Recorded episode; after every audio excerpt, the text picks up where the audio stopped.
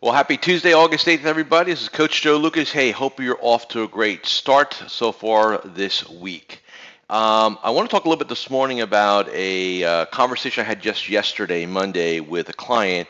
And what we were discussing is how do you protect your margin? So, you know, whether you're doing just a pure AUM margin or you've got a planning fee and an AUM or just a planning fee, whatever your model is, you know, let's face it, we're going to have fee compression. There's a, it's going to become more. It's interesting. There'll be a lot more opportunities, right? But it'll be more competitive from a fee perspective. So a little bit, you kind of like a little bit yin and yang here. So how do you, how do you really rate, you know, rise above all your competitors? How do you add max value? How do you lock in clients at such a deep level they would, you're like part of the family, right? They'll never consider getting rid of you. And along with that is that you'll have your margins handled in terms of you know, not having to worry about discounting and fees and everything else. So how do you do that? Well, first off, if your clients start thinking about you as a service, right? Oh, you know, your investment service or your planning service or or whatever it is service, right? That is a bad thing because all of a sudden now you kind of get lopped into, you know, the gardener, the lawn person, right? The person that cleans your house potentially, all the service thing we don't think about doctors as a service. Yeah, well, your medical service, right? No, it's a practice, right? It's a professional. Same thing with your dentist, same thing with your accountant, same thing with everything else. We don't think about it in terms of services, so therefore they're highly valued. So number one is never let your clients, re, you know, you know, politely remind them, you know, hey, we, we're all about relationships. We're all about outcomes, right? You've got to make sure that you don't get into the service category with your clients or with your marketplace for that matter right? It's all about relationships. Really, really important.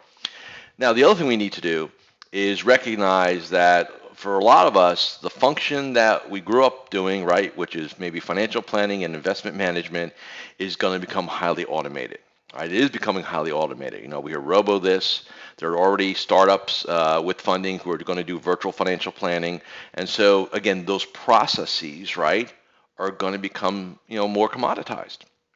So then, what do you do? So in other words, now what do I? So what? What exactly am I doing now? What am I serving? What am I offering? Well, here's what you're offering. If you really want to play at a big scale 10 years from now, you've got to become an educator, a teacher, a coach, a guru in that regard. Because what's going to matter is you. You know, advisors and planners are going to become more personality driven in terms of you know their identities. Uh, people retain you because of your beliefs, your philosophies, your you know quite frankly your content, uh, how you educate, how you coach, how you train. Because in the future, that's going to be the value add. It's not going to be about just running money. It's not just going to be about financial planning. It's going to be about ultimate value creation. And the only way you're going to be able to create that ultimate value is by getting your mind around what do I need to do to really make this happen? Now, I've got several clients who are way down the road on this, and and I will say to you, it has a profound difference in in how they're perceived, in kind of what we can get from a fee perspective, because again, they're highly valued. They're not looked like they're not looked at everybody else. And by the way, I know some of you sitting there saying, you know, well, I don't want to have, I don't want to go, I don't need a national show or do rate. No, no, I'm not saying that in your local market area, you got to get the identity as a go-to person. You got to carve out your tribe, your niche, your followers. You know, put whatever terminology you like on it. And I know for some of you this may be like a little uncomfortable. Like, you know, we're not building a cult here. But at the end of the day, that's what's going to matter. It's starting to matter now. It's going to matter more in the future.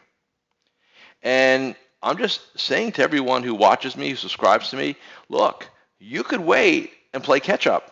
Or you can start figuring out now, figuring out now how to do it. And look, I don't care if you're Wirehouse, RIA, anywhere in between. It's the rules still apply.